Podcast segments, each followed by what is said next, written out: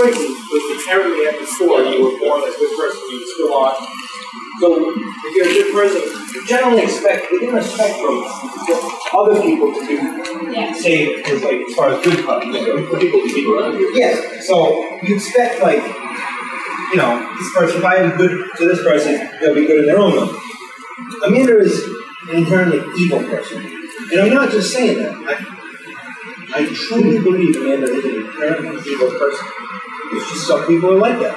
They're called sociopaths, they're called narcissists.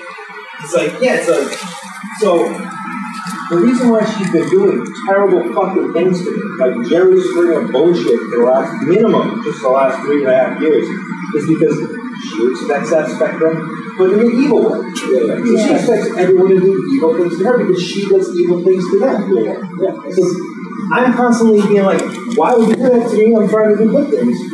And she's like, I did it because I'm evil, and people are evil. I'm like, yeah. Yeah. Because people are, see? Oh, yeah. I'm evil and I'm supposed to. That's what That's her now. She's fucking 40 years old. She's an evil fucking human being.